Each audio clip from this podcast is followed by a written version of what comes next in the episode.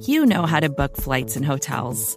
All you're missing is a tool to help you plan that unbelievable travel experience. That's why you need Viator. Book guided tours, excursions, and more in one place. There are over 300,000 travel experiences to choose from, so you can find something for everyone. And Viator offers free cancellation and 24 7 customer support for worry free travel. Download the Viator app now and use code Viator10 for 10% off your first booking in the app. Find travel experiences for you. Do more with Viator.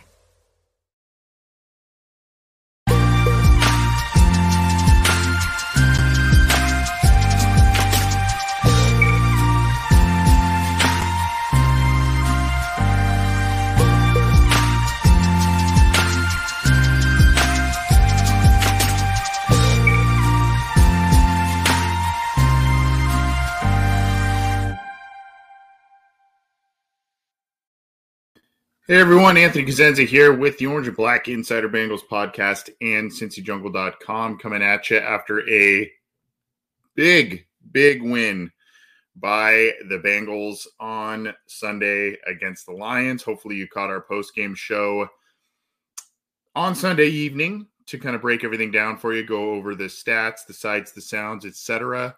Um, and we've got a lot of content on cincyjungle.com breaking down everything, whether it's opinions, breaking news, analysis, all of that.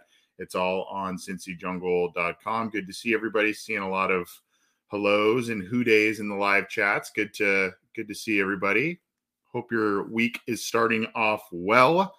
It can't be off to too bad of a start with the Bengals win, right? So at any rate, hopefully you've been keeping it to Cincy Jungle, like I said, and enjoying some of the episodes we've been giving you on this show. We've got a lot coming this week. We've got some special guests helping us preview the Ravens game. It's a big game coming up Sunday. We've got our, our show tomorrow, John Sheeran and myself. Um, we are also, he and I are making appearances on a couple of other shows, both Bengals and Ravens podcasts. So we'll put that information out there for you as well. So you'll want to check that out. And then, of course, we'll be bringing you fantasy football advice uh, this week and some listener questions live, all kinds of different things. We've got a lot of stuff on tap for you. So hopefully you are eating all that up and enjoying it. If you're new to this program, you can get our show along with the others on the Cincy Jungle podcast channel, Orange is the New Black, courtesy of Ace and Zim, and both Coach Speak and Chalk Talk from Matt Minnick. All are on every major audio platform, whether that's iTunes, Stitcher, Spotify, Google Podcasts, iHeartRadio, all of them. You can get, you can subscribe there, get all of our shows as part of the Cincy Jungle podcast family and download them there. Leave us a review there. And then, of course, we have our show right around here. There's an icon to subscribe to our YouTube channel. Click that to subscribe. And then, of course, you can click the bell to be notified when we go live. Well, this is the water cooler chat, the happening headlines, whatever you want to call it. We've called this thing like a, a couple of different things. So I don't know. We're we're we're we're being we're trying to be I don't know adaptive, something like that. I don't know. At any rate, uh, the Bengals are four and two, and they are right behind the Baltimore Ravens, who they play this Sunday in the AFC North. And then, of course, you've got the Browns and the Steelers making a surge. You knew the Steelers somehow would not be out of it. They are at three and three, um, tied for third place in the AFC North. There are a bunch of teams. I think there's five or six teams that are four and two at the moment. The Bengals, if the season were to end today, would have a wild card spot in the AFC. And there is a lot to talk about, both in uh, some headlines surrounding their big win over the Lions, 34 to 11 on that one. And of course, a lot of chatter going on with their upcoming game against the Baltimore Ravens. So we're going to get to those headlines in just a second. Then we're going to get to some AFC North stuff and a couple of things around the NFL. So let's hop to it, I guess. Um, where we want to start, obviously, we'll kind of start from last Sunday, what occurred, some of the aftermath there, and then, of course, we'll feed into this Sunday with the Bengals going against the Ravens. So I'm going to share my screen for those viewing the video. Obviously, I will, for those listening to the audio, I will be telling you what I'll be sharing, but um, the video will be seen on our YouTube channel here. Here it is. I mentioned this on the post game show. Joe Burrow making history, NFL history versus the Lions. He joins Dan Marino um, in a very exclusive club. What club is that? According to NFL 345, which is an NFL statistical data uh, mining Twitter account. With three touchdown passes in today's Bengals victory, Joe Burrow joins Pro Football Hall of Fame quarterback Dan Marino as the on, as only first or second year quarterbacks with two touchdown passes in each of their team's first six games of a season in NFL history. Did you did you catch that? either there's two guys who either in their first or second year have thrown multiple touchdown passes in each of their first six games. One of which is Dan Marino, the other of which is Joe Burrow. Joe Burrow, um, I believe he's got 15 touchdown passes on the season so far right now against seven interceptions. The interception totals up there a little bit. I think you know that that performance against the the Bears kind of shot that up a little bit. But he is turning the ball over a tiny bit more than you would like, but still throwing a lot of different uh, touchdowns to a lot of different players too. A lot of guys getting involved and getting touchdowns this year. Of course, through uh, through the the touchdowns last week to um, CJ Uzomah, Joe Mixon, just getting a lot of different guys involved there. So um, it's it's a really good stat. It it's shows that Joe Burrow is showing quite a bit of promise and a lot of uh, doing a lot of good things for the Cincinnati Bengals offense. So in the elite company there is Joe Burrow joining Dan Marino in that specific statistic. Um, speaking of a guy who is off to a great start, we've got a couple of a couple of stats that prove this. I mentioned on Sunday that the Bengals, with their fourth win, they are they've officially tied the amount of wins they had all of last year. Well, Trey Hendrickson, on an individual note, made another statistical achievement he, with his sack on Sunday against the Lions. He officially tied Carl Lawson's total of 5.5. That was the team leader last year. So through six games, Trey Hendrickson has five and a half sacks. Um, of course, unfortunately, Lawson never really got to show what he could do in New York. Uh, had a season-ending injury during the the preseason and training camp there, so very unfortunate for him. Obviously, we we all uh, still root for him. He, great guy and was was a pretty good player for the Bengals in his time here, when especially when healthy. Um, but 5.5 sacks already for Trey Hendrickson multiple pressures. He had a great game in general, even though just one sack. I should shouldn't say one, but it seemed like he was in the backfield a ton this last game, and he is playing very very well for the Cincinnati Bengals. And this is on cincyjungle.com. Um, you can see there's a video from our buddy Daddy McDuke from the uh, Believe in Bengals podcast, but um, essentially he is he was credited with, I believe, forcing Penei Sewell to commit three penalties. Um, and then, of course, he had the sack. That was when they decided to go one on one with him with TJ Hockenson, which obviously was a big mistake. And I'll put this link in the uh, live chats for all of you here. But Trey Hendrickson proving to be a very, very valuable free agency acquisition, as a number of different players are, but really helping out that defensive line. The defensive line led up uh, the defense in general, the linebackers and it, really everybody involved. But I mean, big credit to the defensive line. Led up just two yards per carry against the Lions last week. I think it was only about 32 total rushing yards, 38 total rushing yards, something in that uh, in that arena. So under 40 yards rushing as a team, the Lions had. D'Andre Swift was held to just about 20 yards rushing. I mean, they just did nothing on the ground. And that was a big reason that the Bengals were able to not only keep, uh, when, when things were close early, they were able to gain momentum and, and wait for the offense to catch up. Um, but then obviously pull away later because they just stalled the Lions' drives one after another after another. So um, it really, really really good performance by the defense and Trey Hendrickson, a big reason for that. Here is a tweet that was put out by uh, one of our favorite follows on Twitter, Andrew Russell, who does work for Pro Football Focus at PFF. Andrew R. The Cincinnati Bengals defensive line has officially eclipsed their NFL season sack total from a year ago in just six games.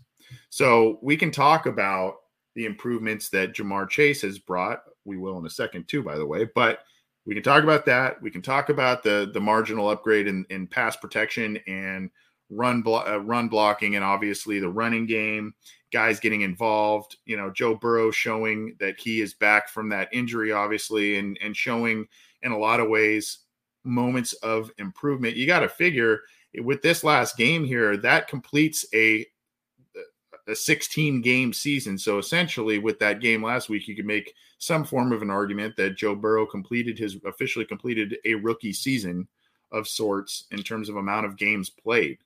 So you know th- that there are a lot of elements that are still ascending with this team, but really the biggest, I think, the biggest strides, um, at least ones where we didn't know exactly what to expect.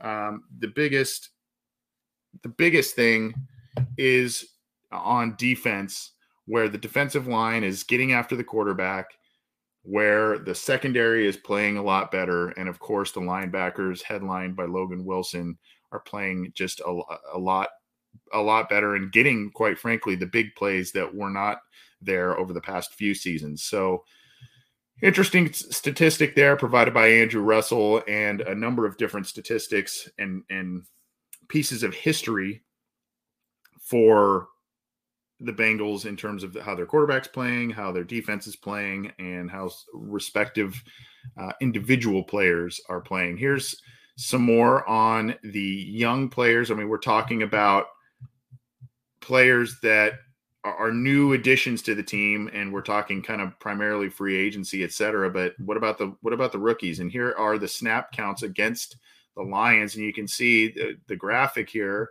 Um, it's Chris Evans, and Chris Evans got a an increased amount of time due to Samaje Perine being out on the on the COVID list, and he shined in really three phases of the game, and was rewarded with it this week because the depth chart now shows that Chris Evans is the backup running back to Joe Mixon. So you can see the snap counts here.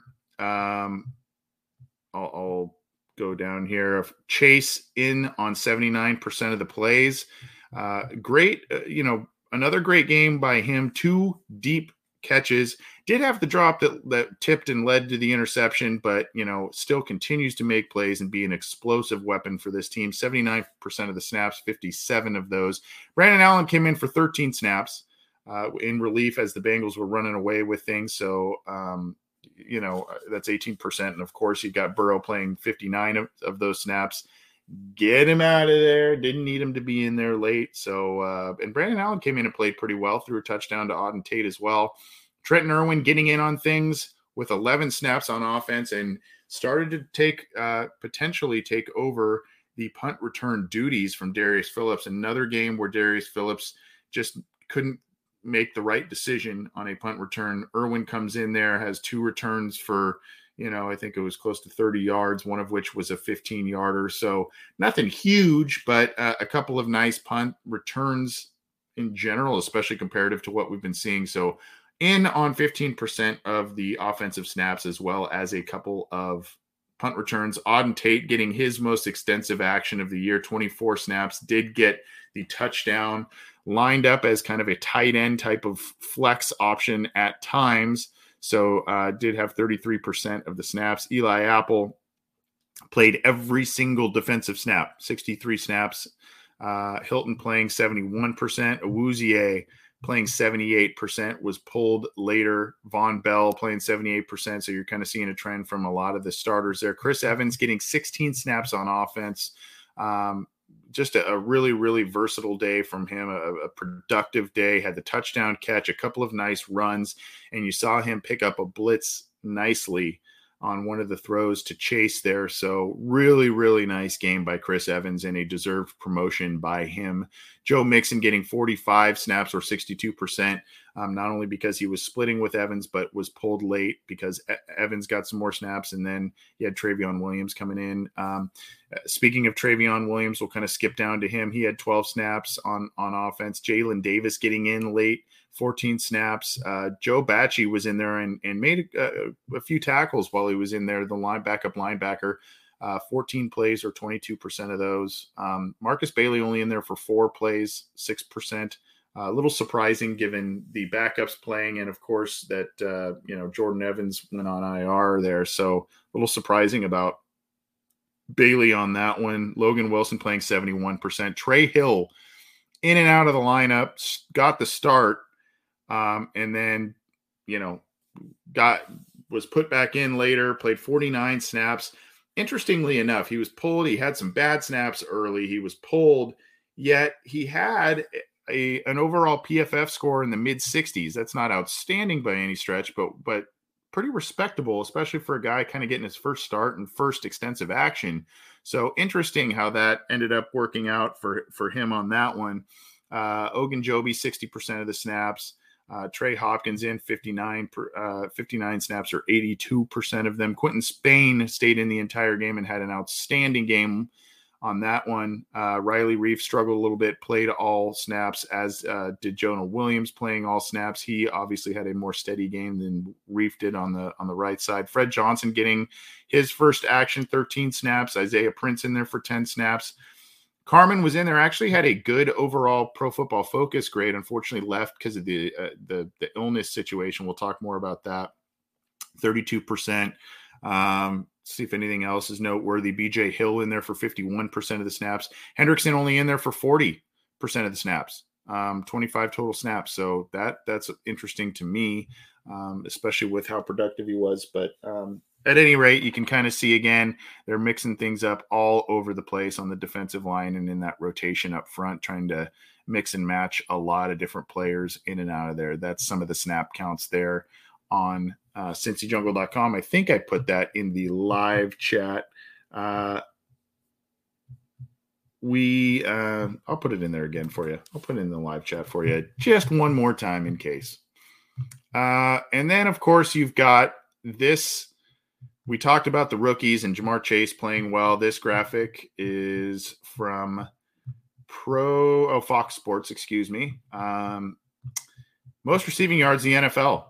Not so surprising who number one is, particularly with his 200 plus yard receiving day against the Cincinnati Bengals. But look at number four, Ja'Marr Chase.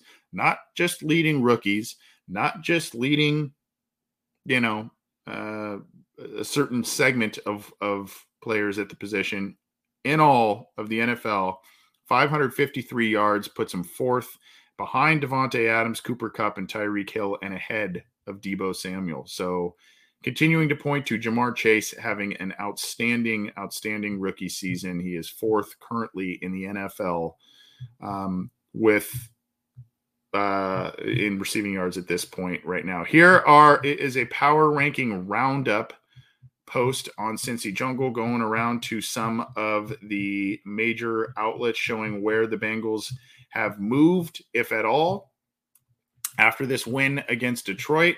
Um, I, I kind of was a little surprised about some of these some of these rankings here, but uh, what have you? Let's let's kind of look at it, I don't I don't know. ESPN number 11 up from number 14, so that's pretty high.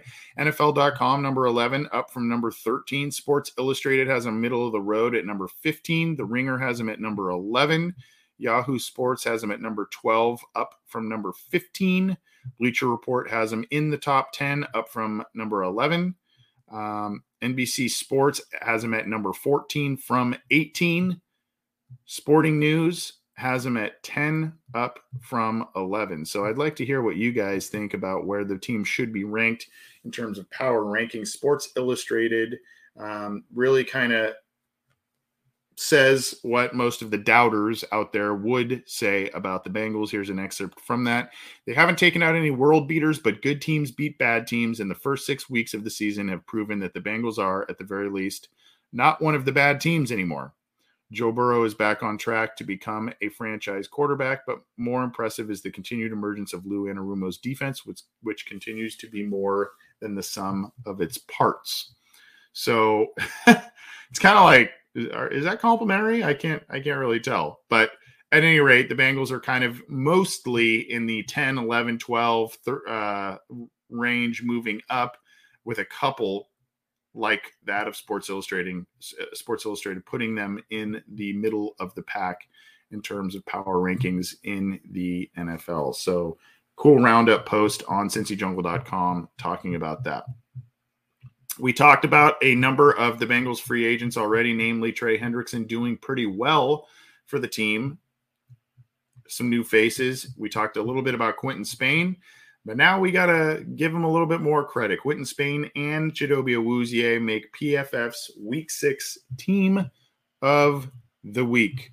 And they are playing really, really good football and did so here. And Awuzie, after the game, said that something to the effect of all of his prayers when he entered free agency were answered in terms of what has transpired – in Cincinnati and how good of a fit he feels it is, how valued he feels in Cincinnati, and that he's playing some of the best football he has ever played. And it's showing. It's showing. He had a pass defended against the Lions and uh, uh, five total tackles there. Just a really, really um, good acquisition and one that not a lot of people, including myself, uh, were, you know, Awuzie wasn't necessarily a household name to a lot of folks. Um, we knew who he was, and I, you know, I, I was familiar with him, but obviously him being injured, etc. There was just you know it wasn't th- something that moved the needle tremendously high at the time of the signing, but he has come in and been a borderline lockdown corner for the Bengals. Um, you see, here's the excerpt from Pro Football Focus. Spain got off to a bit of a rocky start in 2021, but has strung together his three highest graded games in pass protection as a member of the Bengals in the last three weeks. His performance on Sunday against the Detroit Lions was his best yet. Spain earned a 79.2 pass block grade with only one pressure allowed across 41 pass block snaps. To make that even better, Spain earned an 87.1 grade as a run blocker to give him an 89.6 overall mark for the game. That was second mm-hmm. highest graded game by an offensive lineman in week six and was his highest graded game with Cincinnati by over nine grading points. So you can also go on uh, if you follow our colleague Jake Liskow on Twitter. He was posting some some fun videos, uh, video clips of the game. Uh, kind of had a funny one he made of Spain pancaking a guy, and, and Quinton Spain took notice of that. So go check that on on Twitter. It was kind of a, a fun little exchange there. But um, you know, Awuzie living up to the offseason hype here. Uh, I, I don't know if the yeah, unfortunately that clip isn't in here, but um,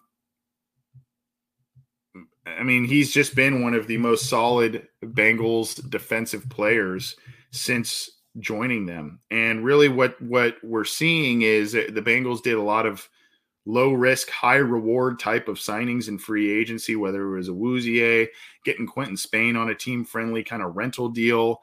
Um, you know, Trey Hendrickson was obviously not a um, that was kind of, that was a big deal, but um, Larry Ogunjobi is another one that was kind of a, a, low risk, high reward. He's paying off. The trade for BJ Hill had paid off, especially early. He's kind of quieted down some recently, but that paid off early. So, I mean, a lot of these moves, especially on defense, the Bengals have made, they are doing um, exceptionally well for this team and really kind of putting putting things together and making this more of a complete team effort than um, you know some of the other teams we have seen in Bengals history for sure.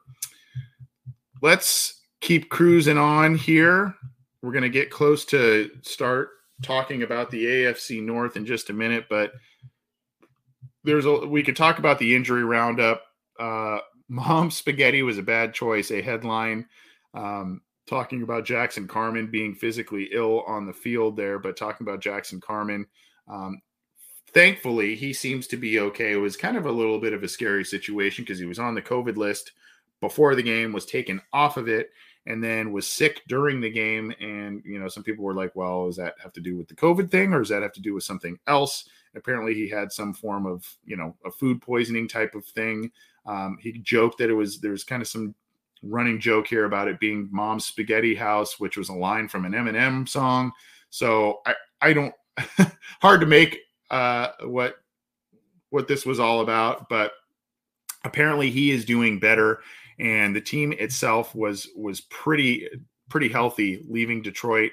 And that's a good thing because they have a big game coming up. And the fact that they got the lead they were able to kind of rest some of the starter guys bring in some other guys and no one thankfully really uh, had anything major going on here. You see, Joe Mixon um, was limited throughout the week, did have the ankle issue. Um, it, it, looked like it was kind of get bugging him again. It almost looked like also he landed on his side awkwardly, so it might have been his side, but I think it was his ankle as well. Um, so they they kind of just said, "Hey, that's that's enough for there. Um, we, let's bring the other guys in and go from there." So still a watch and see situation with Mixon, and then of course the Bengals may be getting Perine back from the COVID list there, so they're you're going to have to monitor that one. Tee Higgins, Brandon Allen, um, Brandon uh, Tee Higgins got hurt uh, on a on a throw from Brandon Allen there he kind of injured his leg, uh, left leg, but got off on under his own power. That one looked a little, uh, little scary. Almost looked like he came down awkwardly on it, maybe a little hyperextension or just kind of, you know, uh, pulled something a little bit there, but um, didn't appear to be anything serious because there was no card or anything like that, and we haven't heard too much about it. So he's probably okay. Unfortunately, he's kind of had a couple of dings and nicks and bruises um, this year. So hopefully Higgins can um, remain healthy the rest of the way there because he is a big, big part of this offense. Trey Hopkins, um, the left knee is continuing to bother him. Um, he was being attended to by trainers. Um, so that's something to monitor there. And you see when that happened, that's that's also when you know Trey Hill came back in the game, did some guard, did some center. Um, it, it may just be something that was just bugging him a little bit because again, we, we've said this a bunch. Um, Hopkins suffered that injury in the last game of last year.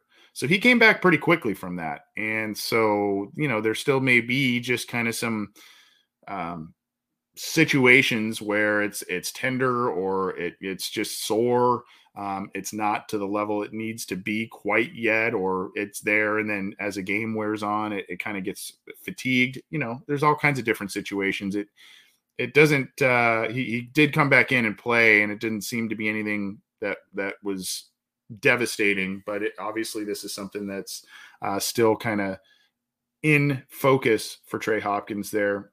Uh, and then the throat situation from the week prior against Green Bay, Burrow said his throat is still a bit sore, but he still played very well, played most of the game. And then, um, you know, there was a post game interview where he was kind of talking a little quiet, a little more quietly than we're used to Joe speaking, particularly after a win. So something to monitor there. But again, he was cleared from the hospital after the Green Bay game and obviously cleared to play this past week. And um, I don't know. That's uh that's what's going on with the Bengals in terms of injuries, ailments, etc. Um, let's just kind of wrap a bow on this past week and start moving into the Bengals Ravens game coming up in this week in the headlines associated with that. Here is a uh, a, a, stat from P, uh, Pro Football Focus Cincinnati Bengals Twitter account at PFF underscore Bengals. The highest graded Bengals through six games uh, with a minimum of 150 snaps. Joe Burrow, 86.4. DJ Reader, another high priced defensive player who isn't getting all of the hype that Trey Hendrickson is, but is playing very, very well for the Bengals. An 85.1 grade. Joe Mixon, up there. When again, one of your big contract guys, you like to see that performing well. 80.3. BJ Hill still up there doing well, 79.2. And Ja'Marr Chase, your number five overall pick, as the fifth best PFF score overall on the year through the first six games. He has a 78.4. So that is some good news. And you know, you like to see a good mix there. Mostly, it's kind of a, it's kind of a cool thing because you have Burrow, a guy who is your franchise quarterback who has the best grade on the team. You like to see that. Two guys on big contracts in DJ Reader and Joe Mixon coming in at two and three. BJ Hill, a guy you sw- swung a trade for right before the season starts, is number four, and then your your first round pick is your fifth highest PFF scorer on the year. So you got to like that for sure. Vacations can be tricky. You already know how to book flights and hotels, but now the only thing you're missing is, you know, the actual travel experience. Because is it really a vacation if you're just sitting around like you would at home? You need a tool to get the most out of your time away.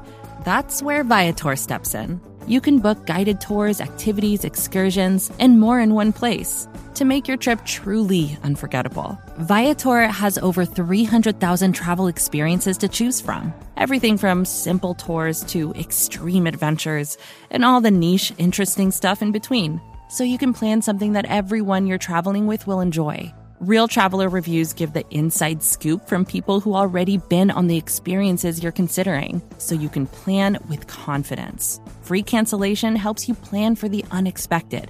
And 24 7 customer support means you can travel worry free. Download the Viator app now and use code Viator10 for 10% off your first booking in the app. Find travel experiences for you. Do more with Viator.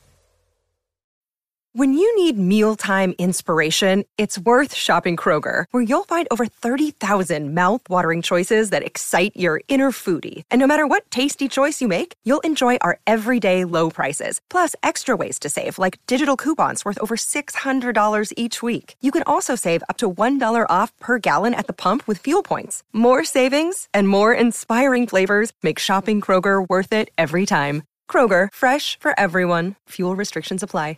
Another day is here, and you're ready for it. What to wear? Check. Breakfast, lunch, and dinner? Check. Planning for what's next and how to save for it? That's where Bank of America can help. For your financial to-dos, Bank of America has experts ready to help get you closer to your goals. Get started at one of our local financial centers or 24-7 in our mobile banking app. Find a location near you at bankofamerica.com slash talk to us. What would you like the power to do? Mobile banking requires downloading the app and is only available for select devices. Message and data rates may apply. Bank of America and member FDIC. Let's go to the Bengals and Ravens, the headlines associated with that. But before we do, I want to tell you all what's going on with Simbull in case you have not heard. S-I-M-B-U-L-L dot A-P-P backslash O-B-I. That is our partner for the regular season. I'll put the link in the live chat.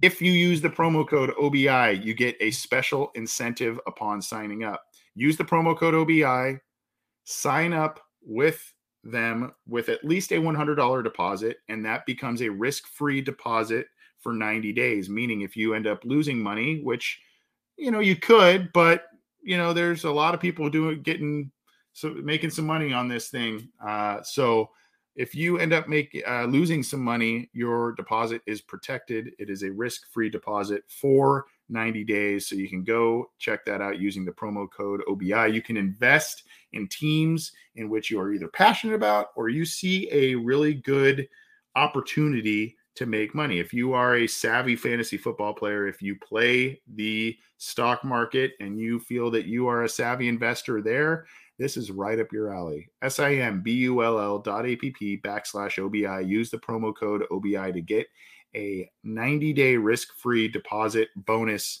added to your account. And you make sure you got to use that promo code though for sure. OBI, of course, short for Orange Black Insider. Go check out Simbull Happy to be partnering with them once again this regular season. The did you know the Bengals have a big game this week? the Cincinnati Bengals play the Baltimore Ravens in Baltimore this week. And there are a lot of interesting headlines starting to emerge about this game. While this one isn't overly interesting, but it is worth noting. The Bengals open as one touchdown underdogs in the week seven matchup against the Baltimore Ravens. A bit to be expected. It's in Baltimore, and Baltimore just came off of a huge win over everybody's seems like everybody's darling the Los Angeles Chargers, just absolutely absolutely demolished the Chargers um, in in Baltimore this past week. So a lot of people feeling pretty good about where the Baltimore Ravens are. They are five and one.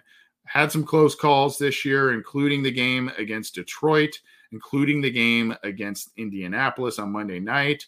Um, so they've had some close calls this year, but have uh, somehow overcome all of the injuries, particularly at running back, and are have the top record in the AFC. So kudos to them. I know, I know, we don't really like them as Bengals fans, but they are a well-run organization. They are always very competitive. They are seemingly always in the playoff race, and this year is no different, despite all of the hurdles they have had to overcome.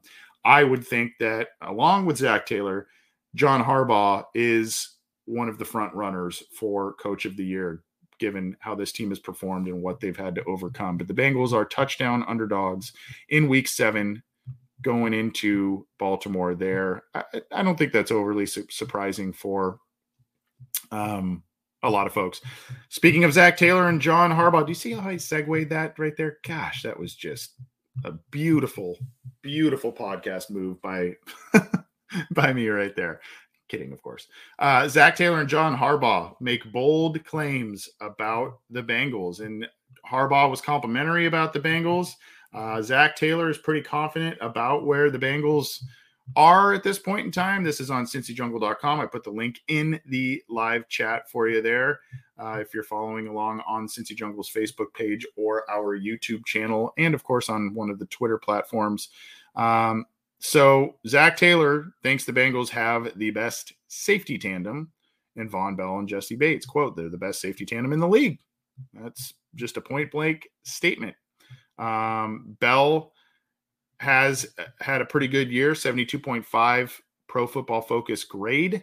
Um, obviously, Bates not really having the huge, huge year that we've seen in the past, but still a, a top safety in the league and one of the best in the business. And especially when you go and you look back, if you watch that game on Sunday night, Seattle versus Pittsburgh, there was a throw that Ben Roethlisberger uncorked that Jamal Adams read, shot up, and the ball hit him square in the face, and he dropped it. And Jamal Adams is a physical safety. He's a good blitzer. Picking off passes has not really been Jamal Adams' forte. So Jamal Adams signed a huge contract. That's the my point in bringing that up. Jamal Adams signed a huge contract extension to stay with the Seattle Seahawks, and you see a play like that and you go, wow. I mean, and then you, you kind of say, well, I mean, even the safety on the other side of that field in that game, Minkah Fitzpatrick, a very valuable guy, Jessie Bates, you kind of had to feel like those two guys would have come up with that with that ball. And and if Adams had come up with that ball, the Steelers may not have won that game. So uh, it's just one of those things where you kind of when you see plays like that especially from other high profile safeties it makes you appreciate bates and what he does for the cincinnati bengals you can see here um, he had a 90.1 pff grade last year not as high this year not making the same same plays he's at 71.2 but still solid from both guys here um, you see here the quote from john harbaugh he just said the Bengals are one of the best teams in the NFL right now. Quote, just watch them play. We have our hands full. Could be just, you know, coach speak slash, you know, being over flattering. But I do think that a lot of folks are taking notice as to what the Bengals are doing with a healthy Joe Burrow, an improved offensive line, an improved running game, and a vastly improved defense.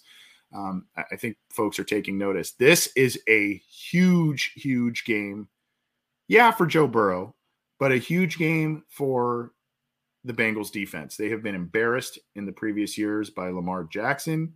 And I've said this a couple of times on the past few episodes of the podcast. Zac Taylor has beaten the Cleveland Browns before. He has beaten the Pittsburgh Steelers before. He has not beaten the Baltimore Ravens yet. And I think I'd have to go back and look, but I'm pretty sure that all of those losses are pretty dang lopsided.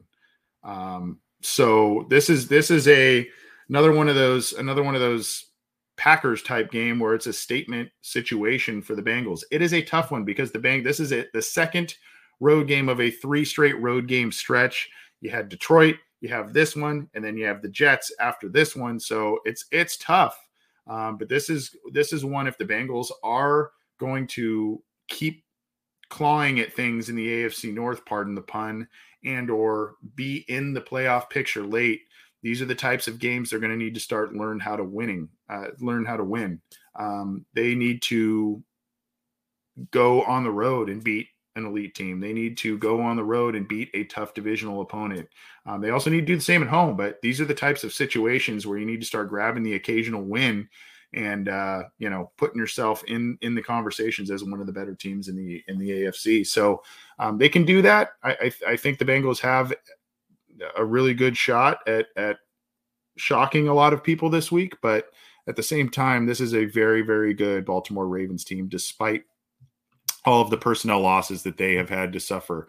But Zac Taylor pretty confident and and some you know publicly favoring a couple of players on his roster, and then of course some kind words from Harbaugh about the Bengals and how they are playing at this moment in time. Um, it's kind of an interesting thing with how the Bengals are faring against the Ravens because Taylor's predecessor Marvin Lewis, who came from Baltimore, he had, he had a pretty high level of success against the Ravens in his career as the Bengals head coach. Did awful against the Steelers and did really well against the Browns and and you know his performances against the Browns and the Ravens, along with the playoff appearances, kept Lewis around for a long time. But it, it, again, this is it's kind of an odd dichotomy there between Lewis and Taylor. Obviously, a larger sample size with Lewis as opposed to Taylor in terms of the amount of games they played against the Baltimore Ravens. But even so, um, this is this is a big game, a big game, and another one of those barometer games to see exactly how far the Cincinnati Bengals have come. They they were pretty close. They were pretty dang close against the Green Bay Packers. Another one of those measuring stick games, um, but you know came up short on that one. This is this is a big one. Continuing on now, this is where, well, we'll get we'll get to the drama here in in just a sec. Uh, no, you know what? We'll go we'll go here. We'll go here because this is something that's starting to emerge as a talking point. On Sunday, Logan Wilson was asked about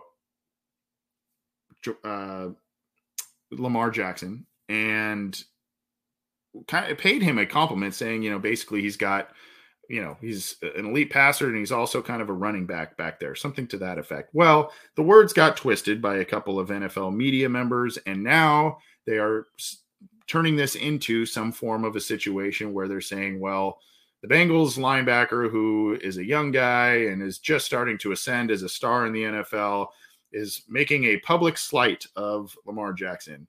If you go read, if you go read Logan Wilson's Twitter account, he explicitly said this was meant as 100% a compliment. We all know he's an elite passer. We all know that Lamar Jackson is an elite runner as well. He is an elite player in this league, an elite quarterback in this league. He's saying he has great quarterback skills and he, he's like a running back back there, something to that effect. Well, here is kind of a, what has transpired since that quote on Sunday.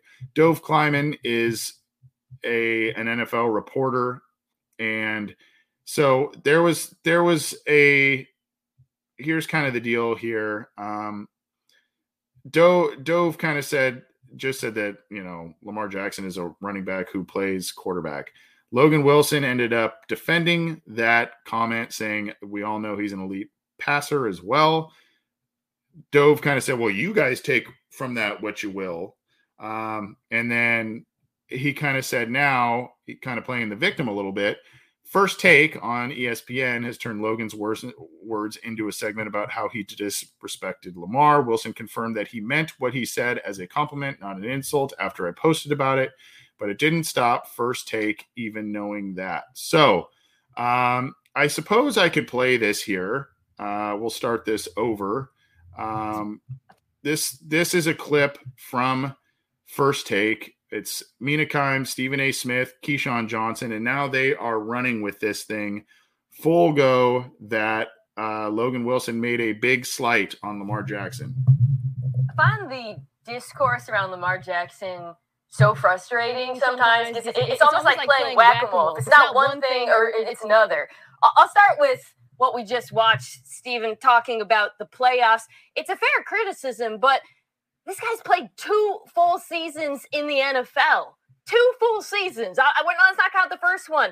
Cut him some slack. I mean, your beloved Kyler Murray hasn't even been to the playoffs at this point. It's always, oh, can he play from the pocket? Even though in 2019 he ranked second in QBR from the pocket, he's crushing it this year. Can he lead a comeback? Even though, again, most quarterbacks struggle with comebacks.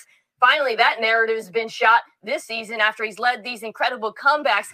It, it, it's like the goalposts on Lamar Jackson get moved so many damn times they're in the bleachers at this point. I feel like we can't just appreciate his greatness, is constantly nitpicking over and over.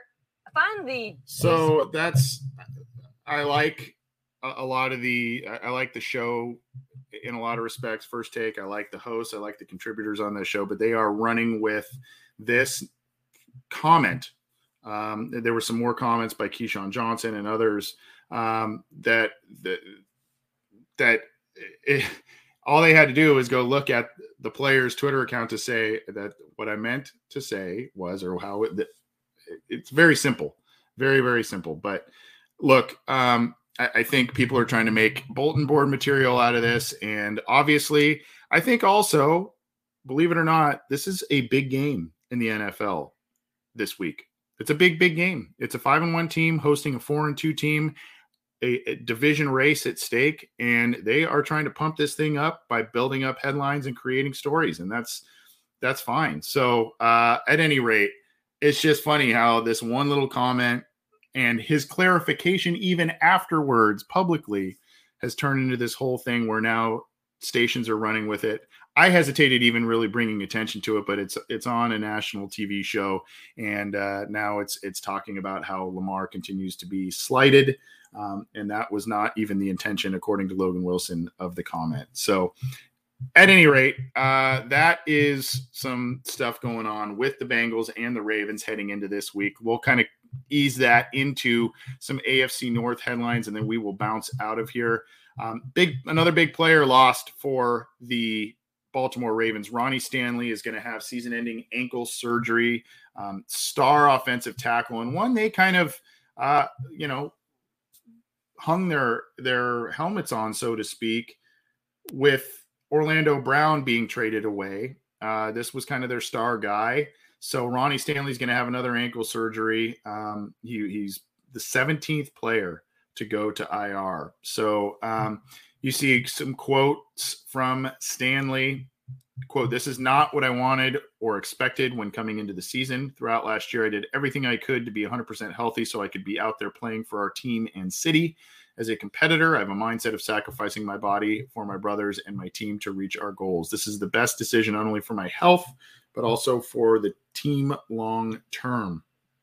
I look forward to supporting my team from the sideline this season and coming back fully healthy in 22. So, shame for him, a very, very good player and uh, has had some health stuff go on the last couple of years. But there, so um, I see here a question Cincy fan, Jungle City, do you think they may flex this game? I think it might be too late to flex this one. I think they got to do that a little further in advance. One I am expecting, or a couple I may be expecting to be flexed, is maybe that Raiders game down the road and or the game against the Chargers. Those are two games that I could see potentially being flexed into prime time. I think it's a little late for this one. This would have been a good one for sure. This would have been a very good one, but um, unfortunately, that is not uh, something that I think is going to be possible. And then there's another post on Raven Ravens.com or Baltimore Ravens.com, and I thought this was kind of funny because not funny. It's just coincidental because Josh Bynes played for the Bengals last year. You see an article Josh Bynes is coming to the rescue again. This is from Clifton Brown, who is a staff writer on Baltimore Ravens, but he made his first start of the year last year, uh, last week against the Chargers, um, and he he's playing middle linebacker for him, and uh, they mo- it allowed them to move Patrick Queen, who had seemed to be a little bit overwhelmed with things, to weak side linebacker. Um, apparently they felt something of the old idiom that Queen was um, thinking too much and not reacting type of thing, and they're hoping that this is going to be um, going to be something that uh, pays dividends for them. Bynes apparently played very well last week. So uh, he is probably going to be starting against the Bengals this week in the middle linebacker spot, moving Queen to the weak side spot, and hopefully that for them breeds some defensive consistency. So a little bit of an interesting situation there um, going on in Baltimore.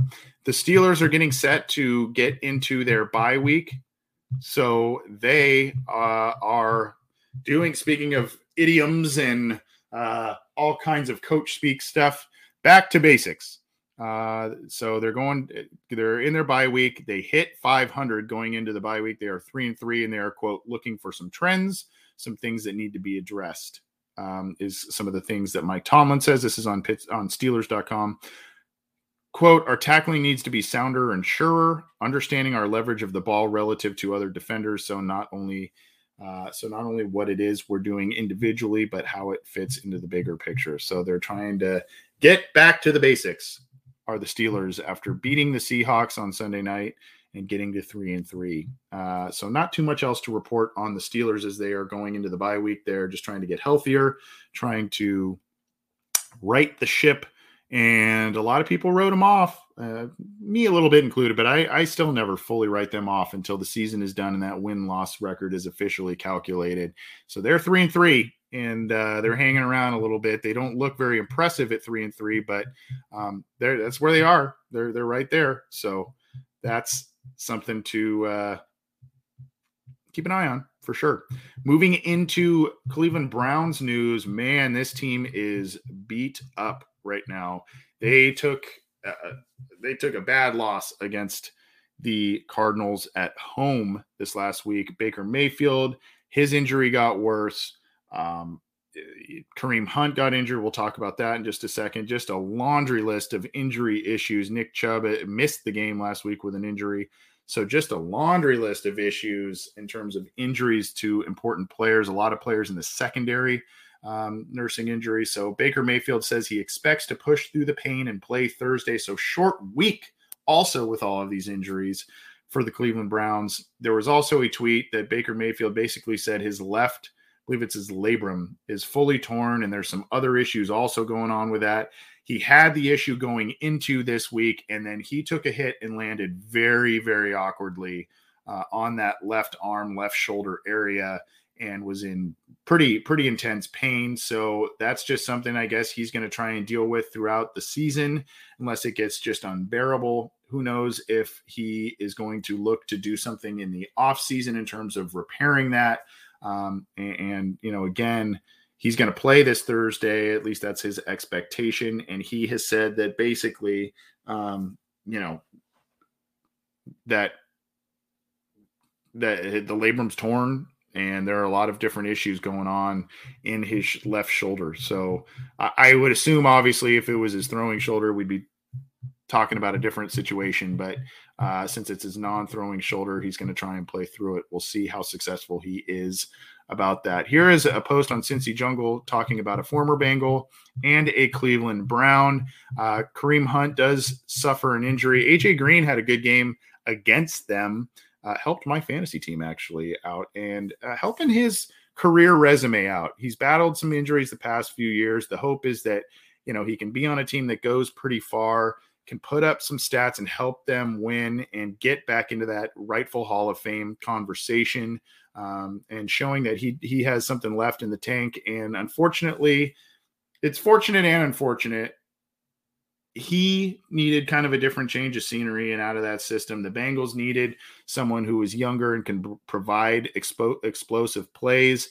Um, and both the Bengals have benefited with Ja'Marr Chase, and AJ Green has benefited being on a now six and zero uh, Arizona Cardinals team and and contributing to that. So congratulations to AJ Green doing doing good things with Arizona. It's still weird seeing him get into uh, get get plays made and all that kind of stuff on a different uniform. It's weird. And some of the catches he made, the touchdown he made, the 14 yarder against the Browns, it was just like vintage AJ Green, a little fade thing in the corner of the end zone. And and you go, man, that guy used to torch the Browns all the time uh, for the Bengals. And so uh interesting. He had 79 yards, so and the touchdown.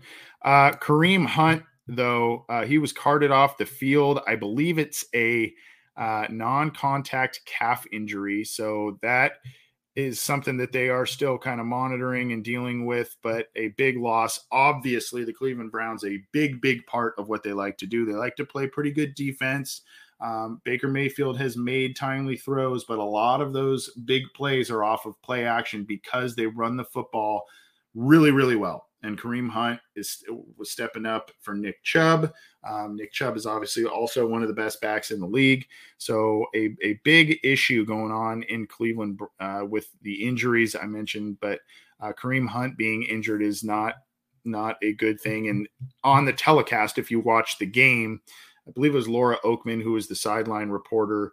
She had said that you know he had she had heard that some you know he was in the the tent on the sideline there being tended to. There was some crying and some other uh, kind of visible emotions that were being exhibited there by hunt. So um, not a good situation for cleveland in terms of the injury stuff. Uh, a lot of injuries and a lot of them accrued in that game this this past week or the yeah this past week against the Cardinals.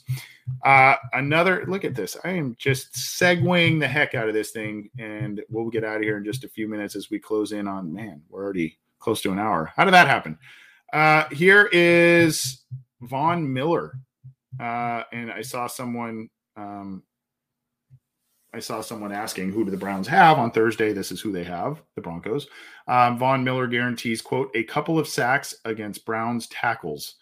I'm going to kill him, I believe, is what he said about uh, Baker Mayfield.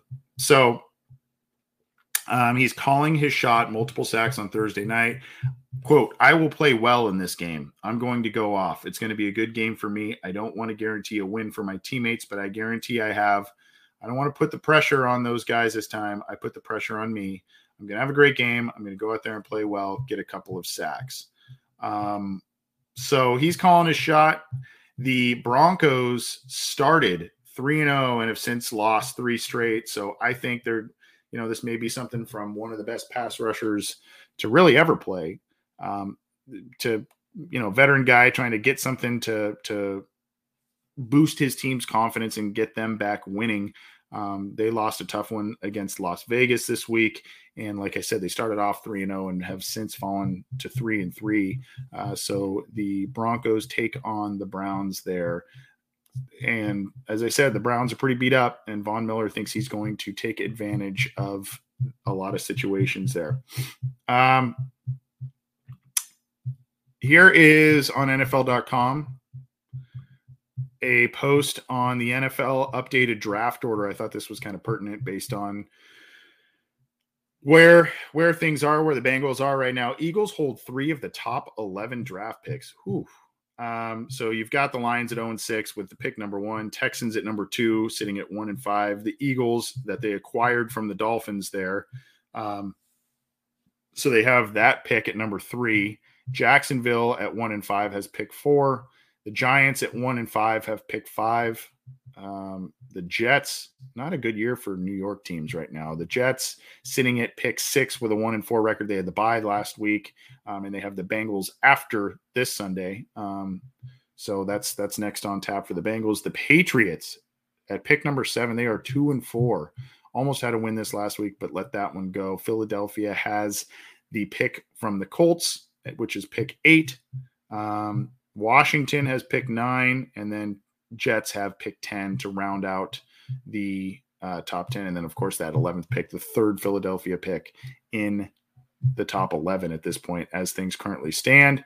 We'll go down here and show you where the Cincinnati Bengals would be picking should the draft be held today.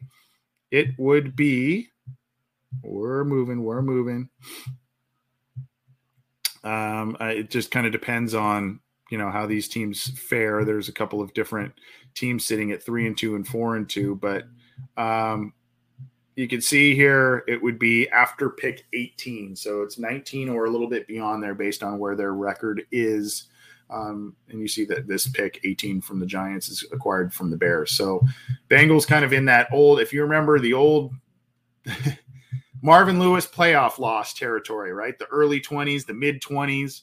Um, that's kind of where the Bengals are currently sitting, it would seem, in terms of draft order at this point in time. So that is uh, just kind of updating you there with where things stand in, in, the draft order. Let's go to CBS Sports, another site I like to reference on this one here.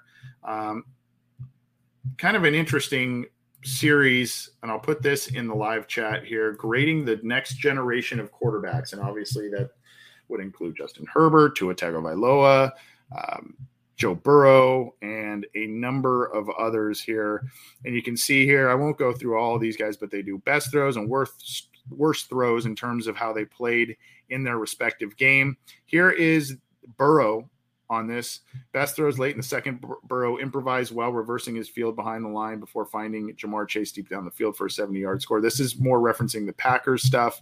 So um, you see here the worst throws um, right here. And then you've got um, a B minus grade and a season grade of B minus. So keep watching these. These are from Chris Trapasso. Really, really interesting stuff from him here, grading the next generation of quarterbacks, and obviously, particularly the AFC, but the quarterbacks drafted in the last few years are really starting to carry the the league. You know, you're not having the the Peyton Mannings. You still have Tom Brady out there, but who knows how long that'll continue on. It, it's more, you know, Mahomes and Lamar Jackson and Joe Burrow and Justin Herbert, Kyler Murray. I mean, a lot of these. Uh, you could even put Baker in that in that conversation as well. Uh, a lot of these younger guys that are starting to ascend and carry the NFL in terms of quarterback play. So um, that is uh, kind of a, a fun one that's out there on CBS Sports for everybody.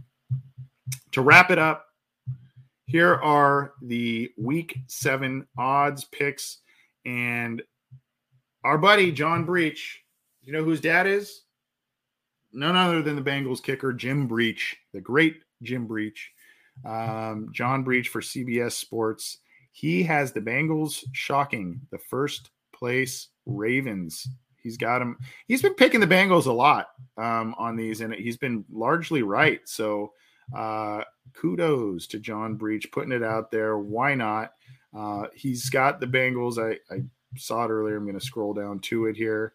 Uh, he's got the Bengals beating Baltimore. Here's his uh, here is his uh, synopsis here. I can't remember the last time the Bengals played in a somewhat important game this late in the season. Sure, it's not actually that late in the season, but don't tell that to Bengals fans. For the past five years, the Bengals have basically been eliminated from the playoffs by the time week seven rolled around, but not this year. This year, the Bengals could end week seven in a tie for first place in the AFC North if they beat the Ravens. The fact that the Bengals are good this season is something that no one saw coming. Just kidding. I saw it coming, and he references an article um, and he he had them starting four and two. Um,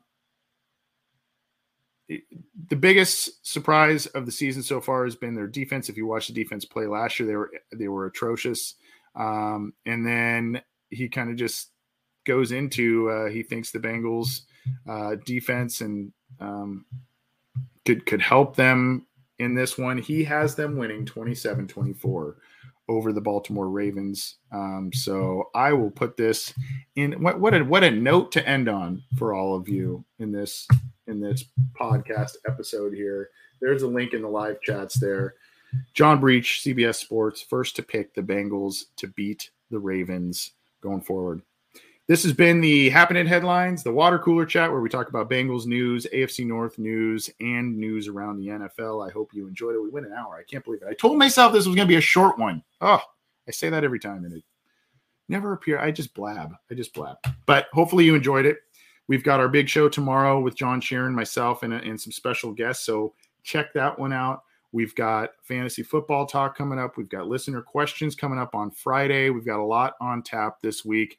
We're going to continue to bring you Bengals coverage on this podcast, the Orange and Black Insider, on our Cincy Jungle podcast channel, which is available on every major audio platform iTunes, Stitcher, Spotify, Google Pod, Podcast, iHeartRadio, all of the major ones. You can get this show on YouTube as well, our, our specific show. So click that icon in the corner there and uh, be notified. Click the bell also to be notified when we go live, when new content is available. And on those audio streamers, you can also get the great shows from Matt Minich and Ace and Zim, all of the Bengals podcasts, and of course, opinions, news, analysis, all that kind of stuff is on cincyjungle.com. You got to keep it there for all your news going forward. Thanks everybody for tuning in. Happy Tuesday to you all. We'll keep seeing you this week big week coming up. The Bengals take on the Ravens. Let's hope it ends the way we want it to. Can't get here soon enough. Take it easy, everybody.